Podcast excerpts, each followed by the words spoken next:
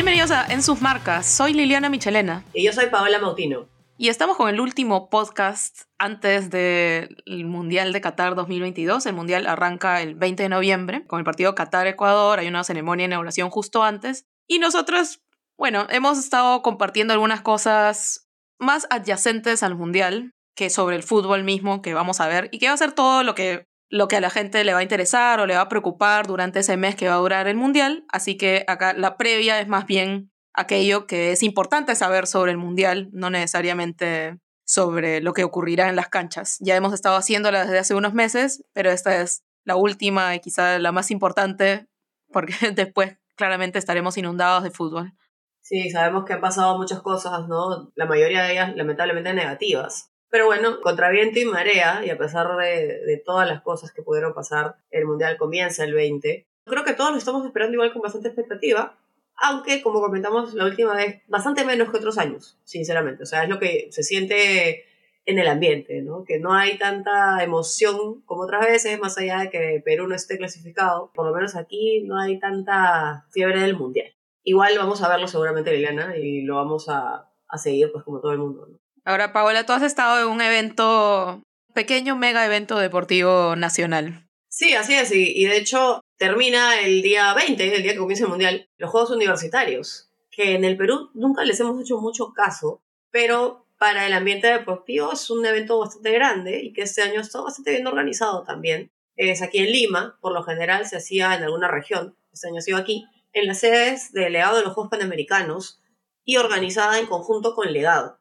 Entonces ha sido una organización bastante buena. El fin de semana pasado fue el atletismo. Todavía falta una semana de juegos, ya van dos. O sea, son, son juegos bastante largos. Vienen varias universidades de varias regiones. Ha habido un crecimiento importante en muchas de ellas. Rivalidades pues históricas, por ejemplo, antes era pues la Universidad de San Marcos con la Universidad de Lima, ahora también UPC está encabezando los resultados en la gran mayoría de deportes hay una universidad que está sorprendentemente ahí escalando posiciones que es la Universidad Católica de Santa María de Arequipa acaba el fin de semana que viene todavía. Faltan muchos deportes, como por ejemplo el vóley, el futsal, varios deportes de combate. En fin, está bastante interesante. Creo que vale la pena seguirlo. Ya cuando salga este episodio van a faltar poquitos días, pero bueno, si pueden ir a alguno de los eventos, sería genial porque creo que el deporte universitario merece ser seguido, ¿no? Merece que se le dé un poco más de atención en el Perú, que ha estado bastante abandonado muchos años. ¿Hay manera de ingresar o comprar boletos o cómo funciona esto? Sí, se puede comprar entradas en la web de Legado, legado.p. Ahí pueden conseguir entradas para los eventos. Como les dije, todavía faltan varios, así que si pueden comprar sus entradas, seguir. Están muy buenos, son en los escenarios de los Panamericanos, así que son los mejores escenarios deportivos del país. Así que después de ese momento de alegría, vamos a la agenda. La agenda que es bastante más complicada porque ya mencionamos, Qatar arranca el 20, que es un domingo, fecha interesante para empezar un, mundial, domingo en la mañana además. 11 de la mañana empieza el partido inaugural, la ceremonia de inauguración irá justo antes, 11 de la mañana de Lima. Durante todo el mes siguiente, y de hecho nos acercaremos bastante a Navidad, durante todo el mes siguiente los partidos se llevarán a cabo en los ocho estadios de Qatar, que todos en realidad están en un radio pequeñito, si lo comparamos con otras ocasiones en otros países. Todo acá ocurre alrededor de la capital, Doha. Y la final es el 18 de diciembre, que es justamente una semana antes de Navidad. Parece, parece que todo está listo, está ya casi todo terminado, todas las obras, los hoteles, las carpas de glamping para experiencias en el desierto ya están listas en Qatar. Los equipos, algunos terminan de elegir sus equipos de 26 esta semana.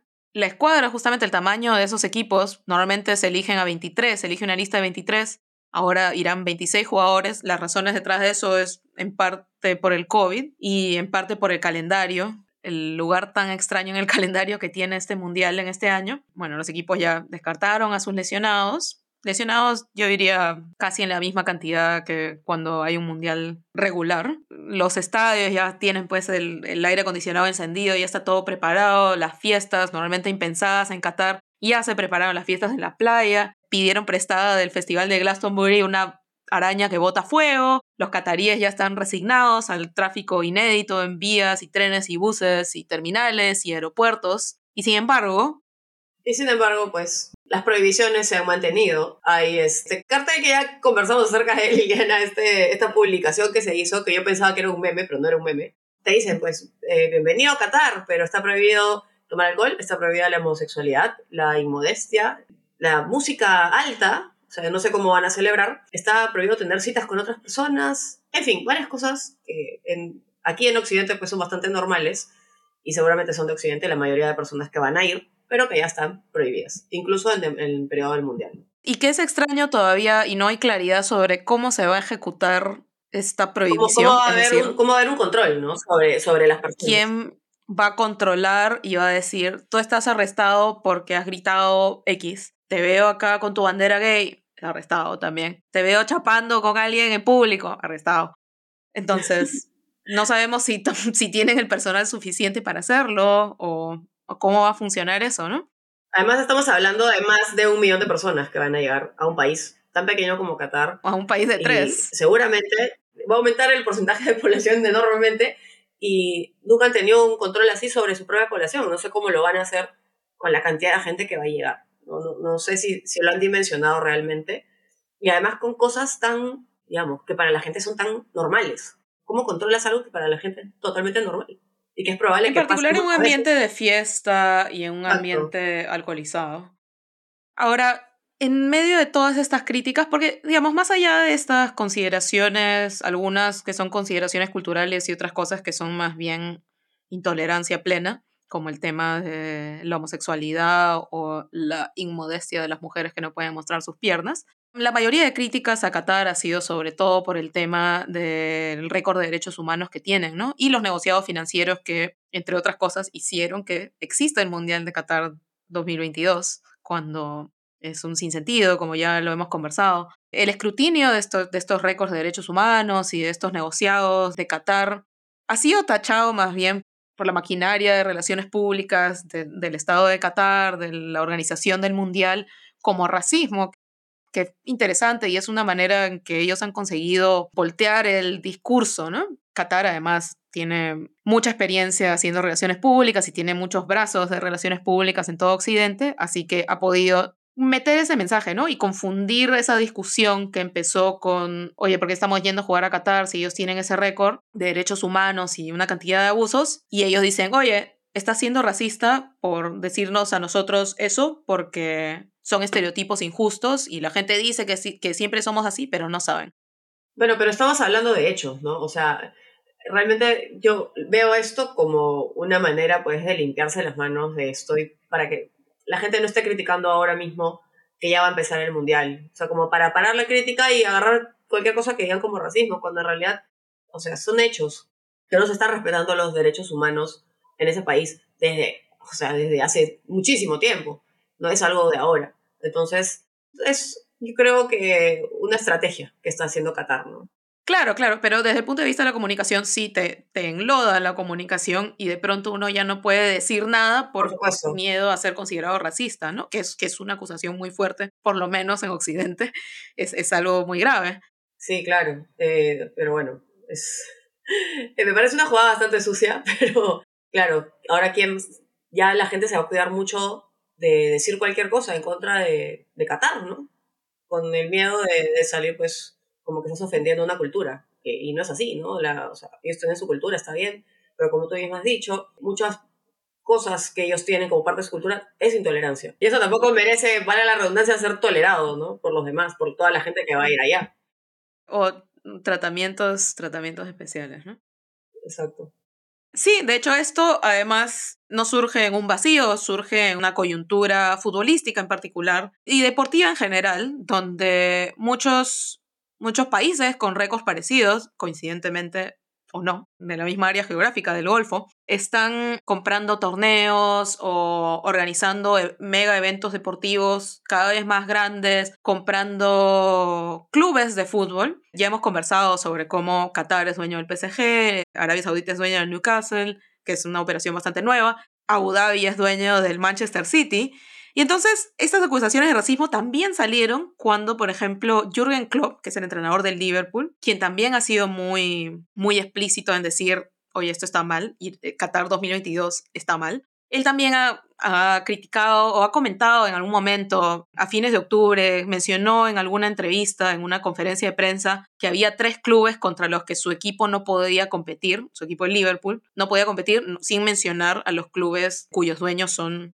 estados del Golfo. Hay estos clubes contra los que no podemos competir porque hacen lo que quieran financieramente, ¿no? Es, es legal y todo bien, pero ellos pueden hacer lo que quieren financieramente y implícitamente diciendo nosotros no, porque por más millonario que sea nuestro dueño, no es un estado entero. Y obviamente salieron eh, la gente del City de manera anónima con una también otro spin de PR, otro spin de relaciones públicas, diciendo, ah, este es un racista xenofóbico. ¿Por qué está diciendo eso? Seguramente porque somos árabes. Y sí, o sea, es súper grave acusar falsamente de xenofobia o de racismo, justamente por eso, porque ahí clausuras la conversación completamente y ya no se puede hablar de aquellas faltas serísimas de las que queríamos hablar. Exacto, cuando hay argumentos que no tienen nada que ver ni con el racismo ni con la xenofobia y que son totalmente fundamentados, pero el no permitir esa crítica también, como te has dicho, te cierra las puertas incluso a ver la realidad de las cosas, ¿no? Porque después incluso va a haber un poco de reparo de los mismos periodistas, de la misma gente que está informando desde Qatar, de qué cosas están pasando allá. Claro. ¿no? Porque todo se puede tergiversar al final. Entonces sí, es incluso hasta peligroso, ¿no? Que se hagan ese tipo de acusaciones.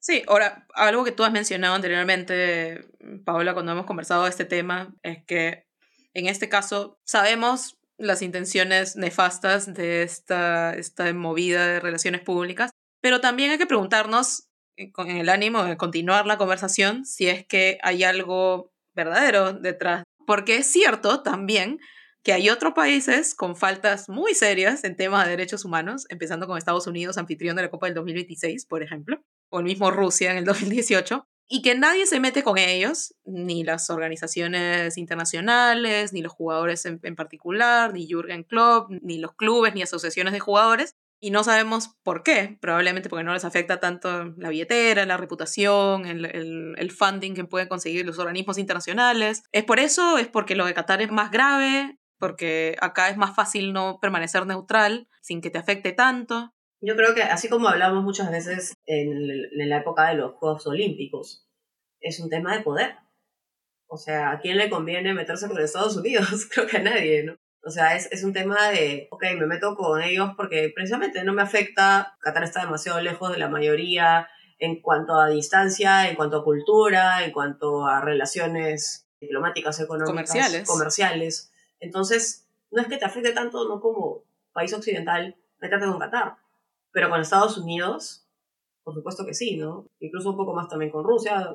Entonces, de hecho, yo pienso que va por ahí el tema. Y al final, el poder también se resume en un tema de dinero. Estamos hablando del país más poderoso del mundo que te puede afectar de cualquier manera que ellos quieran afectarte. ¿no? Y lamentablemente el deporte se ha mezclado mucho con esos temas en los últimos años. Ahora el deporte, y ya lo hemos visto, se mueve por influencia, se mueve por dinero principalmente. Eh, está perdiendo pues la esencia de lo que debería ser. Sí, sí, porque, o sea, por más convicciones que hay acá en el camino respecto a, por ejemplo, por qué criticar a Qatar y de repente en cuatro años no lo harán con Estados Unidos, estoy segura que en muchas ocasiones, para muchas empresas, para muchas organizaciones, para muchos clubes, para muchos jugadores, para muchos entrenadores, para cualquiera que pueda o quiera hablar, al final la consideración última, aquel momento en que decides sí o no voy a decir algo, es si me afecta en algo económicamente o comercialmente o si me estoy cerrando un mercado a mí mismo, ¿no?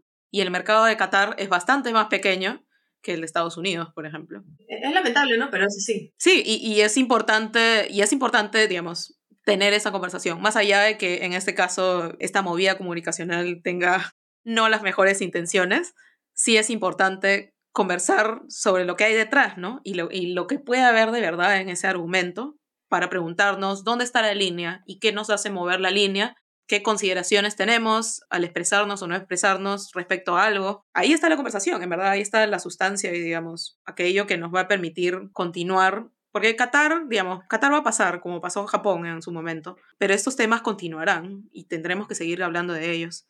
Y bueno, lo último que quería mencionar es cuando uno pretende cerrar la discusión diciendo, oye, está siendo racista o está siendo xenófobo, ¿quién más hace eso, no? ¿O quién, quién más acusa de racismo para defenderse de acusaciones incluso más graves a veces. por ejemplo, en los últimos meses Vladimir Putin, diciendo que la prohibición de atletas o equipos rusos en competencias deportivas internacionales es un acto de racismo, a pesar de que la prohibición tiene una razón que es la invasión a Ucrania. Y hay muchos casos también el, el doping, y el doping también en su momento. Varias cosas, y varias cosas malas, ¿no? O sea, digamos que argumentos hay para, para banear a, Rusia en muchas competencias. Y el otro que famosamente dijo esto fue Sepp Blatter, justamente, el antiguo presidente de la FIFA, que en el 2015, antes que llegaran a arrestar a todos en Zúrich, les dijo a los delegados en un congreso de la Confederación Africana que los ataques en contra de la Copa de Qatar eran racistas. Obviamente, más adelante, por investigaciones periodísticas y criminales, supimos que en este proceso pues iban a terminar varios de ellos en la cárcel. Blatter, que además ha salido hace poquito, hace un par de días nada más, y ha dicho bastantes años tarde. Que la Copa de Qatar es un error. Gran aporte.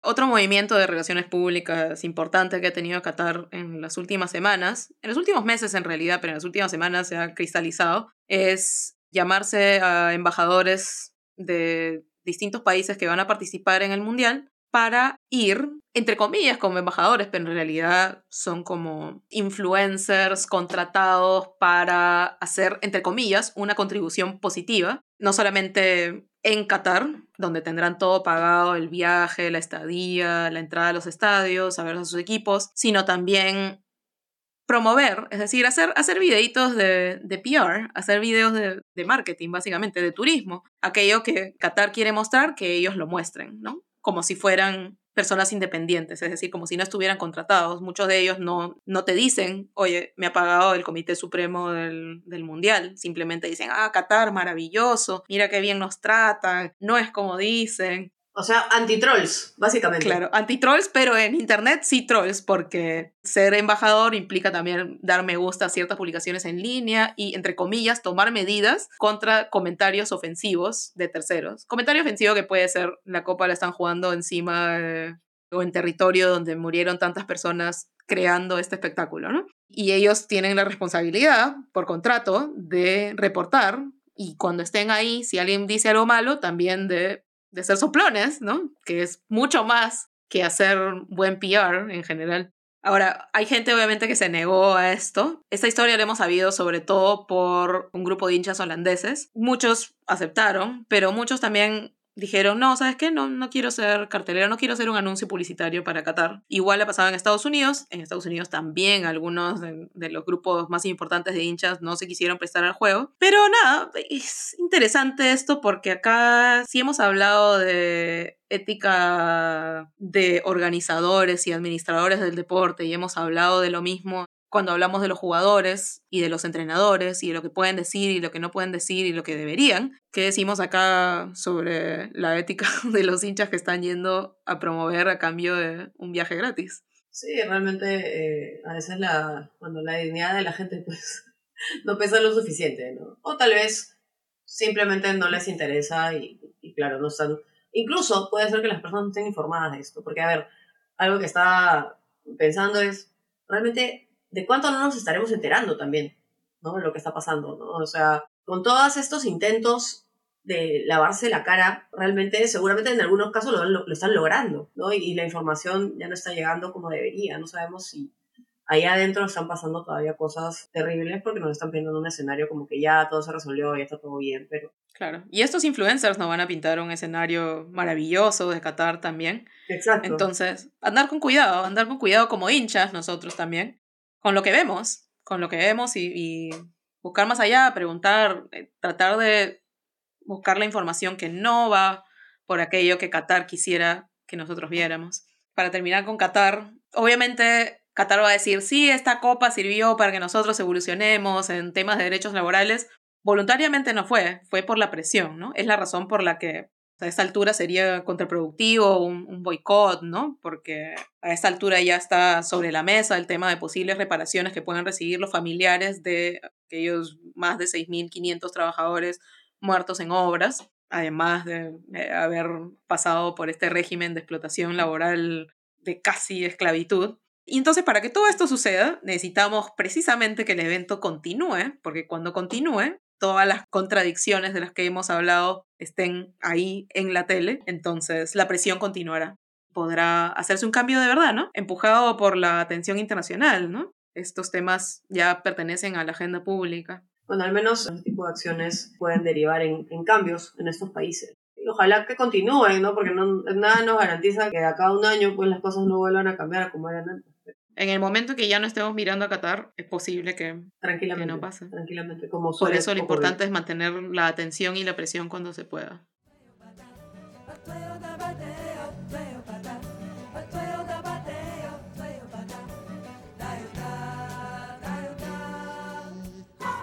Hablando del Mundial, algo interesante, por decirlo de alguna forma, pasó en Brasil. ¿Por qué? Porque buena parte de la selección nacional de Brasil estuvo apoyando a Jair Bolsonaro, el presidente, ahora presidente saliente, en las elecciones que hubo en octubre. Una primera vuelta a inicios del mes y una segunda vuelta a finales de octubre.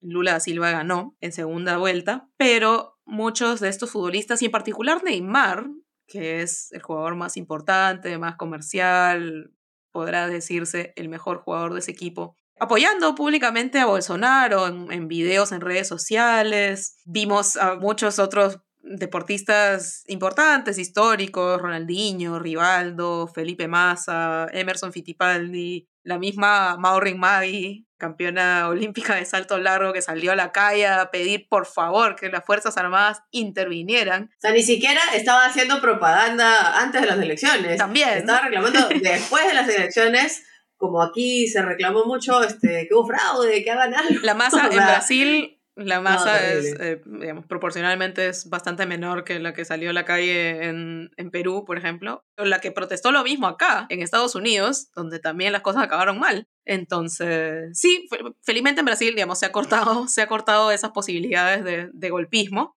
Pero sí llamó mucho la atención por eh, específicamente el tema de Neymar, porque Neymar ahorita tiene varios procesos judiciales en su contra por temas de defraudación de impuestos y de fraude, todos relacionados a aquella transacción original que lo llevó del Santos al Barcelona. Cuando Neymar salió en apoyo de Bolsonaro y dijo, compartimos valores y tú me apoyas y yo te apoyo, había muchos seguidores que no podían entender pues cómo Neymar podía apoyar una candidatura que chocaba con muchos puntos que él había defendido antes, por ejemplo, la lucha contra el racismo, que él había defendido a su compañero Vinicius, que juega en el Real Madrid, que había sido víctima de algunas críticas de tonos racistas en España, que es donde juega. Y bueno, la gente no entendía o, lo entendía, pero lo odiaba, ¿no? Odiaba que un tema tan terrible como la división política pudiera efectivamente dividirlos y, y, hacerlos sentir quizá como se sintieron muchos peruanos cuando se utilizó la camiseta de la selección para promover una opción política en las elecciones del 2021. Sí, o sea, que de hecho, a ver, todos los deportistas creo que tienen el derecho de, de pues inclinarse por una opción política, ¿no? Al final son personas civiles como cualquiera, pero aquí está clarísimo pues la incoherencia, ¿no? Y estamos hablando además de un candidato con bastantes declaraciones que han dejado ver pues que es un tipo racista, xenofóbico, misógino, que manejó muy mal el tema de la pandemia además. Entonces, sí llama la atención viniendo de, de, Neymar por todo lo que has contado, ¿no? Pero bueno, de hecho después se develó y el mismo Lula da Silva lo dijo en, en un podcast que el tema del apoyo a Bolsonaro por parte de Neymar venía pues por un acuerdo de perdonarle una deuda del impuesto a la renta que él tiene, ¿no? Entre tantos procesos que él está, está manteniendo. Una deuda bastante grande. Entonces, obviamente. Una deuda pues, millonaria. Neymar ni tonto ni perezoso eh, le convenía, obviamente, que gane Bolsonaro las elecciones. Para que la deuda siga perdonada. Para que la deuda siga perdonada. No sabemos si en, los, en el caso de los otros deportistas que lo apoyaron también hubo eso o fue más un tema ideológico, ¿no? Pero en el caso específico de él, sí. Esto de la deuda perdonada no era un secreto. De hecho, fue bastante público en su momento en las reuniones de Neymar padre, que es quien maneja la carrera del hijo, con Bolsonaro y su equipo de ministros. De ahí salió esa condonación, ¿no? Pero interesante ahora porque no solo que Lula efectivamente ganó y ahora pues tienen un presidente electo que ha tachado al mejor jugador de su selección como cómplice de su oponente, lo que, dado lo que has dicho de Bolsonaro, implica denunciar a alguien por un, una falla de carácter también, sino que Brasil está yendo a perseguir el exacampeonato Y que, puede, y que tiene buenas posibilidades, además de... Y que tiene buenas posibilidades detrás de un equipo con quien no solamente está desencantado emocionalmente por este tema, sino van a participar con una camiseta que, tal como ocurrió en Perú el año pasado, una camiseta que se ha convertido en un símbolo de identidad bolsonarista y que la gente ya no puede salir a la calle con su camiseta de Brasil sin que alguien piense que apoya a Bolsonaro, tal como ocurrió en su momento con la camiseta peruana. Entonces, esos niveles de apropiación de símbolos que en realidad son de todos también es, es muy injusto. Es muy injusto, es insidioso y es muy triste porque realmente divide. Claro, en el caso de Brasil vamos a ver qué tal les va porque eh, los brasileños son fanáticos a un nivel que, que realmente a veces los hace olvidar algunas cosas cuando empieza la acción. Pero en este caso ya tiene Brasil como país un nivel de desconexión con su selección hace ya algunos años y esto de hecho no ayuda en nada.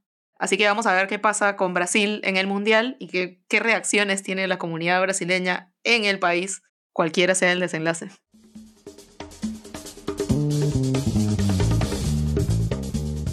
Bueno, Liliana, te cuento que nuestras partners de Liga Femenina siguen promoviendo el fútbol femenino en sus academias exclusivas para niñas y adultas. Las sedes son tres, Jesús María, Surco y La Molina. Si quieres vivir la experiencia LF7 e iniciarte en este deporte, no dudes en contactarlas por Instagram como arroba Ligas Femeninas F7.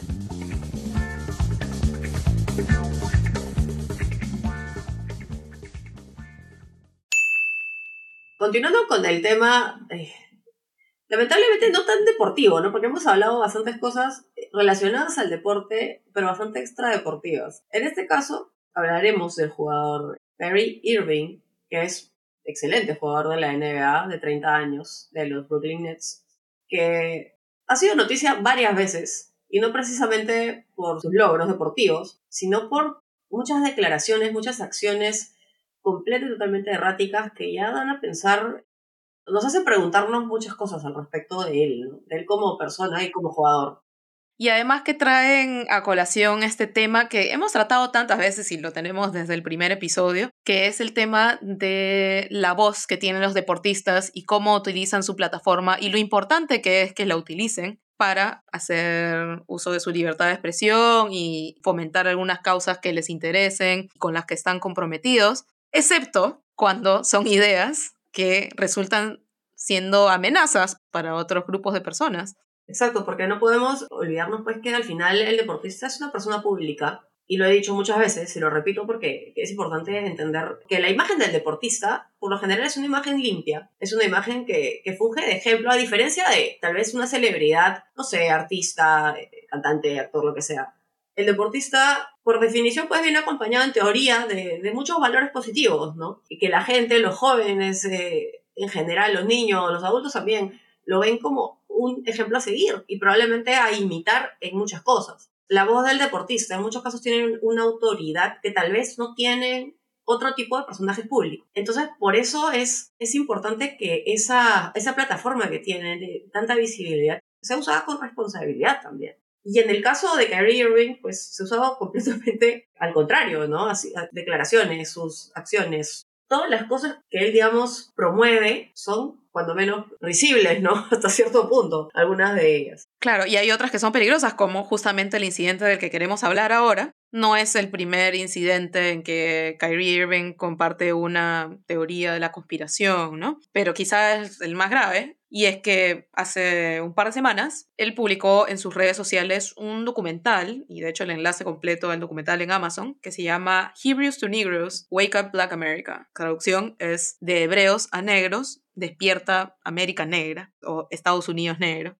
que es un documental notoriamente antisemita, es decir, antijudío, que expone una línea de razonamiento que suele pues declamar un grupo que se llaman los negros israelitas, que es un grupo afroamericano que aduce sin demasiadas pruebas, de manera ahistórica, que ellos son el verdadero pueblo descendiente de los israelitas de la Biblia, ¿no? Que los judíos, o quienes según ellos se hacen pasar por los descendientes de aquel pueblo elegido, están engañando a todos y que no solo planean establecerse en las antiguas tierras, es decir, en el actual Estado de Israel, sino que planean la dominación mundial y por lo tanto hay que despertar. De hecho, este grupo también niega el holocausto, dice que hasta con el holocausto nos han mentido, que tal cosa no existió o no fue tal. Que son ideas Quisiera decir que son más raras de encontrar de lo que realmente son. En verdad son ideas que suelen calar acá, especialmente entre afroamericanos prominentes, de dinero, vía las artes y el deporte, porque en su momento, hace unos 100 años, siempre hubo un, pueblo al que discriminar en este país, y en todos lados en realidad. Y en su momento los judíos no eran pues admitidos en los círculos, entre comillas, blancos. En su momento los judíos no fueron considerados blancos en este país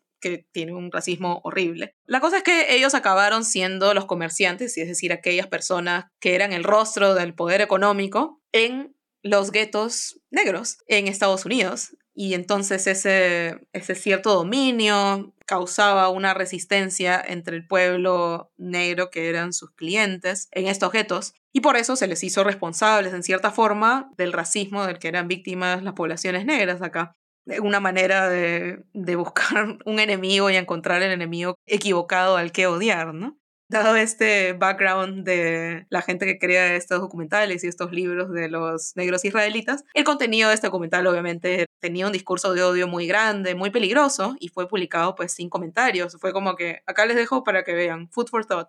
Irving lo mantuvo en sus, en sus redes sociales, de hecho cuando le preguntaron por qué estaba promoviendo esto en redes, como que se puso a la defensiva, dijo que él no le estaba promoviendo, a pesar de que en verdad estaba en todas sus redes sociales, y además dijo que él tenía derecho a publicar porque había visto el documental y había leído muchos libros al respecto. Como decía Paola, Irving no es alguien ajeno a este tipo de problemas innecesarios, ¿no? Irving arranca pues hace unos años coincidentemente con una, digamos, con una mayor irregularidad en su carrera basquetbolística, porque él siempre fue alguien que se lesionaba muy seguido, pero él ganó el campeonato del 2016 con los Cleveland Cavaliers, aquel equipo de LeBron James que volteó un 3-1 en contra. Tuvo un paso por los Boston Celtics, donde empezó más o menos la debacle, fue ahí donde empezó el, el, escándalo de que nadie entendía, ¿no? ¿Por qué Kyrie Irving creía que la Tierra era plana y decía que él había hecho su investigación? Después pasó a Brooklyn, donde supuestamente armaba un gran equipo con Kevin Durant.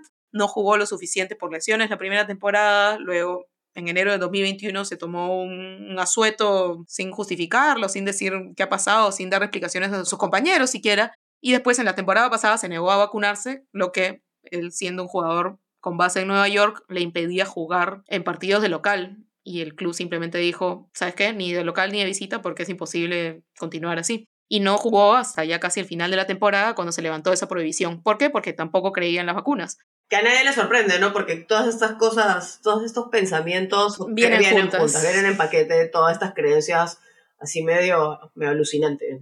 Entonces, en el verano, además, lo que había sido hasta ese momento lo más grave que había hecho Kyrie, él había reposteado contenido de Alex Jones, que es dueño de Infowars, que es una plataforma de, de extrema derecha, racista, misógina, también llena de teorías de la conspiración.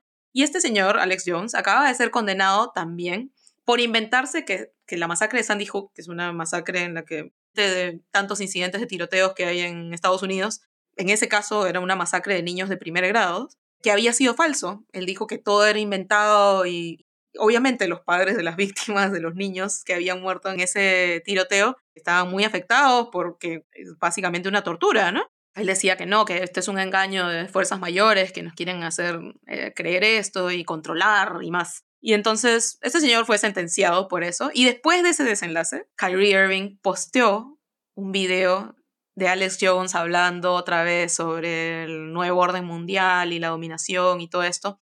Básicamente revictimizando a todo el mundo que había sido torturado por este hombre que acaba de ser condenado justamente por difamación.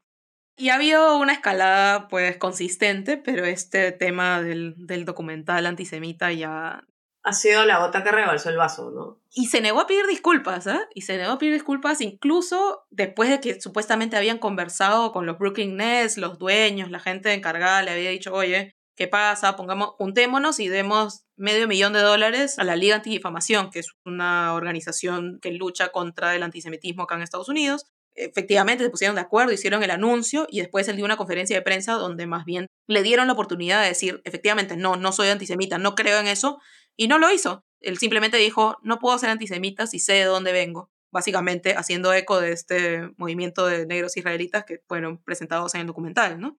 hasta que lo suspendieron, ¿no? Después lo suspendieron, ahí sí borró todo, pidió disculpas, pero también diciendo investiguen ustedes mismos. Digamos, en eso está ahorita, el hombre está suspendido por lo menos por cinco partidos y no va a regresar hasta que se tomen algunas medidas. Entre otras condiciones, los Nets han incluido una disculpa verbal que demuestre que entiende lo que hizo eh, y los contenidos dañinos de la película, llevar una capacitación en sensibilidad, una consulta con los líderes de la comunidad judía en Brooklyn y además reunirse con el propietario de los Nets. Esta semana se reunió con Adam Silver, que es el comisionado de la NBA, que dijo que todo estaba bien, estamos moviéndonos en la dirección correcta. Ha habido críticas de todos lados y muy poquito de parte de jugadores activos. La NBA en realidad es como una hermandad de jugadores que además creen que el Kyrie debería volver a jugar sin ponerles tantas condiciones. Ya se disculpó, han dicho LeBron, Jalen Brown, que trabaja en la asociación de jugadores. Por otro lado, bueno,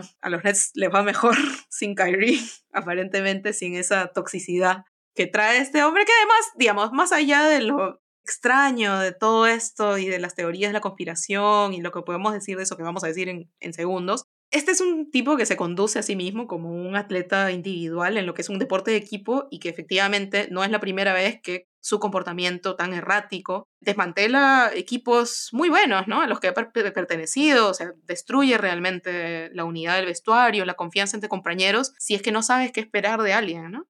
Y en un equipo, pues el tema de la cohesión es importantísimo cuando tienes un elemento que no está contribuyendo y que por el contrario está creando eh, discordia, eh, incluso con el entrenador, con el ex entrenador que tenía, pues no le hacía caso, hacía lo que le daba la gana, termina afectando a todo el equipo. Entonces, realmente uno se pregunta pues hasta qué punto le aguantas esas cosas a alguien que es un muy buen deportista, que realmente destaca, que sí es excelente, es un fuera de serie probablemente, pero hasta qué punto le aguantas estas cosas, ¿no? ¿Cómo, cómo lo manejas? Acá yo veo esfuerzos desmedidos por de alguna manera reinsertarlo, ¿no? En el sistema y que se quede ahí y que se quede callado y no haga nada, pero de verdad vale la pena porque sabemos que con tantas, digamos, con tantos tropiezos en tanto tiempo, lo más probable es que esto vuelva a pasar. O sea, yo no creo que esta sea la última vez que él salga con alguna de estas cosas. La verdad que es, es difícil ver hasta qué punto vale la pena, ¿no? Seguir reforzando. Aparte que sabemos que sus disculpas pues son un saludo a la bandera, ¿no? Para no perder más sponsors, para no perder más sponsors. Claro, que ya perdió, prácticamente ya perdió a Nike, que canceló la salida de su línea de zapatillas, las Kyrie 8 no serán, y es muy probable que la marca simplemente lo deje. Sí, no, ah, es muy difícil saber qué hacer acá.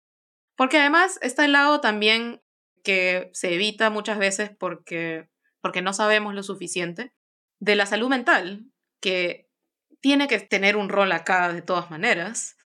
Así es, porque ya no es algo como tan normal tener tantas, tantos errores, ¿no? O sea, eso ya merece otro tipo de análisis. Muchos deportistas han tenido este tipo de, de problemas, digamos, en los últimos años, pero esto ya es una cosa sistemática, ¿no? Entonces, uno se pregunta, ¿está pasando algo ahí? ¿Está queriendo llamar la atención? Llama bastante la atención, ¿no? Habría que ver, tendríamos que ver realmente cómo si hay algún examen que le han hecho, si hay alguien que, que lo ha evaluado de otra manera, ¿no? Porque acá estamos viendo solamente, creo que la punta del iceberg, pero debajo deben haber muchas cosas en este jugador que no están bien. Y en esas alturas de la fama, en realidad, qué difícil es encontrar a alguien que te diga, oye, no, estás mal, ¿no? Y creo que este también, más allá de la salud mental, que es un, un, tema un poco oscuro y un poco extraño de hablar porque no sabemos lo suficiente personalmente, sí podemos decir, o sea, claramente no solamente tiene lo que acá le dicen yes man, ¿no? Aquel que siempre te dice que sí, alrededor. Porque Kyrie era un tipo que antes de que fuera pues por el camino de la locura, al menos con las ideas que comparte, era alguien muy preocupado por el tema de la reivindicación de los derechos de afroamericanos en este país y de nativos americanos, de los que también tienen una, una fracción de herencia genética. Claro, ha hecho incluso mucha, mucho activismo, eh, donaciones y una serie de cosas. Claro, o sea, y, y, este tema de los negros israelitas es la perversión de aquel camino, es decir, acá alguien lo está, también alguien lo está llevando mal. No, no, no puedes decir que el que lo acompaña sea responsable por completo porque es un adulto de 30 años, pero sí que quienes están alrededor suyo tampoco están ayudando mucho, ¿no? No, definitivamente ahí hay mala asesoría también, pero a ver, si yo soy un poco, no sé, si tengo eh, dos dedos de frente, a la primera me doy cuenta, ¿no? Y por lo menos a la gente que tengo alrededor consulto, oye, esto de aquí lo digo, está bien, está mal, pero no, o sea, él aparentemente se lanza con esas cosas, ya es algo que, y él ni siquiera reconoce después que están mal. Ese es el problema, ¿no? Si lo reconociera y uno, se da cuenta, pues cuando alguien se da cuenta de las cosas, para la redundancia, eh, pero él no, entonces no, no, estás pidiendo mucho a alguien que cree que las vacunas vienen de la sociedad secreta y el plan de Satán. Discúlpame, que alguien que cree que la Tierra es plana. Eso está hasta peor, creo. Pero volviendo al tema de, del uso de las plataformas. Acá claramente o él se hace el tonto y no quiere asumir responsabilidad por sus publicaciones en redes sociales, porque él dice, sí, yo publico porque tengo influencia en la comunidad y entonces quiero que sepan y piensen por sí mismos. Pero después le preguntan, ya, pero estás promoviendo un discurso de odio. Y dice, ah, pero yo solo he compartido, yo, yo lo vi y puse el link. Yo soy una persona cualquiera, tú también compartes tus artículos. Y es como, ok, si bien los deportistas y gente que llega a ese nivel de fama tiene una plataforma, también tiene que ser responsable con ello, ¿no? tal cual él lo dice, él lo dijo primero, tiene un nivel de influencia en la comunidad y es importante, especialmente en un, en un tiempo, en este país en particular, en que discursos de odio y conspiraciones en verdad eh, circulan cada vez más y muchos discursos políticos se apoderan de ellos, se apoderan de ese público. Es peligroso. Además estamos hablando de un deportista, o sea, de un joven, súper joven, ¿no? O sea, tiene 30 años, ya hay, un grado mayor de responsabilidad incluso ahí, ¿no? Porque si fuera alguien que tiene 16 años, dices, bueno, ya está recién aprendiendo cosas, ¿no? En cambio, en este caso, ya no es momento de poner excusas, ¿no? Estás, tienes todas las capacidades para discernir qué cosa está bien y qué está mal, ¿no? Entonces, en este caso, no es tan perdonable ¿no? lo que está pasando. ¿Qué harías tú? El problema es que estás manteniendo ahí a una persona que está dando un pésimo ejemplo. O sea, le estás diciendo a la gente, o a los deportistas más jóvenes o en general, ¿no? Que si tienes un cierto nivel deportivo, ya tienes el derecho de hacer lo que quieras y vas a seguir ahí, porque no pasa nada, eres lo suficientemente bueno como para que eso no te afecte, como para que no te saquen del sistema, como para seguir ahí a pesar de todo. No es así. Yo creo que en estos casos separar a la persona del, del deportista no es la idea. Al final el deporte está para promover cosas positivas y ahí no lo estás haciendo estás premiando a alguien que no, que no lo merece. Sí, agrego nada más que en el, en el caso de Kyrie, uno de los mayores afectados es el equipo, es decir, la dinámica del equipo en sí y, y, la tranquilidad del equipo en sí. Es un equipo que tiene bastantes problemas ya sin contar con él.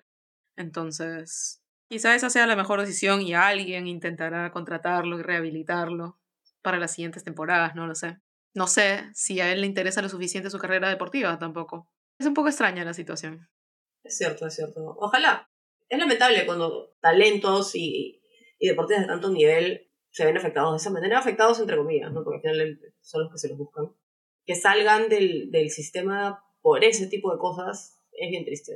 Ojalá que no, ojalá que se reivindique, que no vuelva a pasar nada, nada como esto y que no salgan más deportistas además con ese tipo de cosas tampoco, que es lo último que necesitamos Claro, que se aproveche la oportunidad no solo él, sino todos los que son hinchas de la NBA o rodean el deporte en general. Es una oportunidad de educación, en realidad. Eso es lo, lo más positivo que se me puede ocurrir que sale de, de todo esto.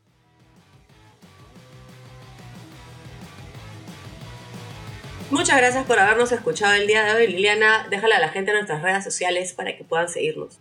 En Instagram estamos en arroba en sus marcas en Twitter también arroba en sus marcas esto es con POD al final, Facebook, facebook.com slash en sus. Y nos escuchamos en una próxima ocasión.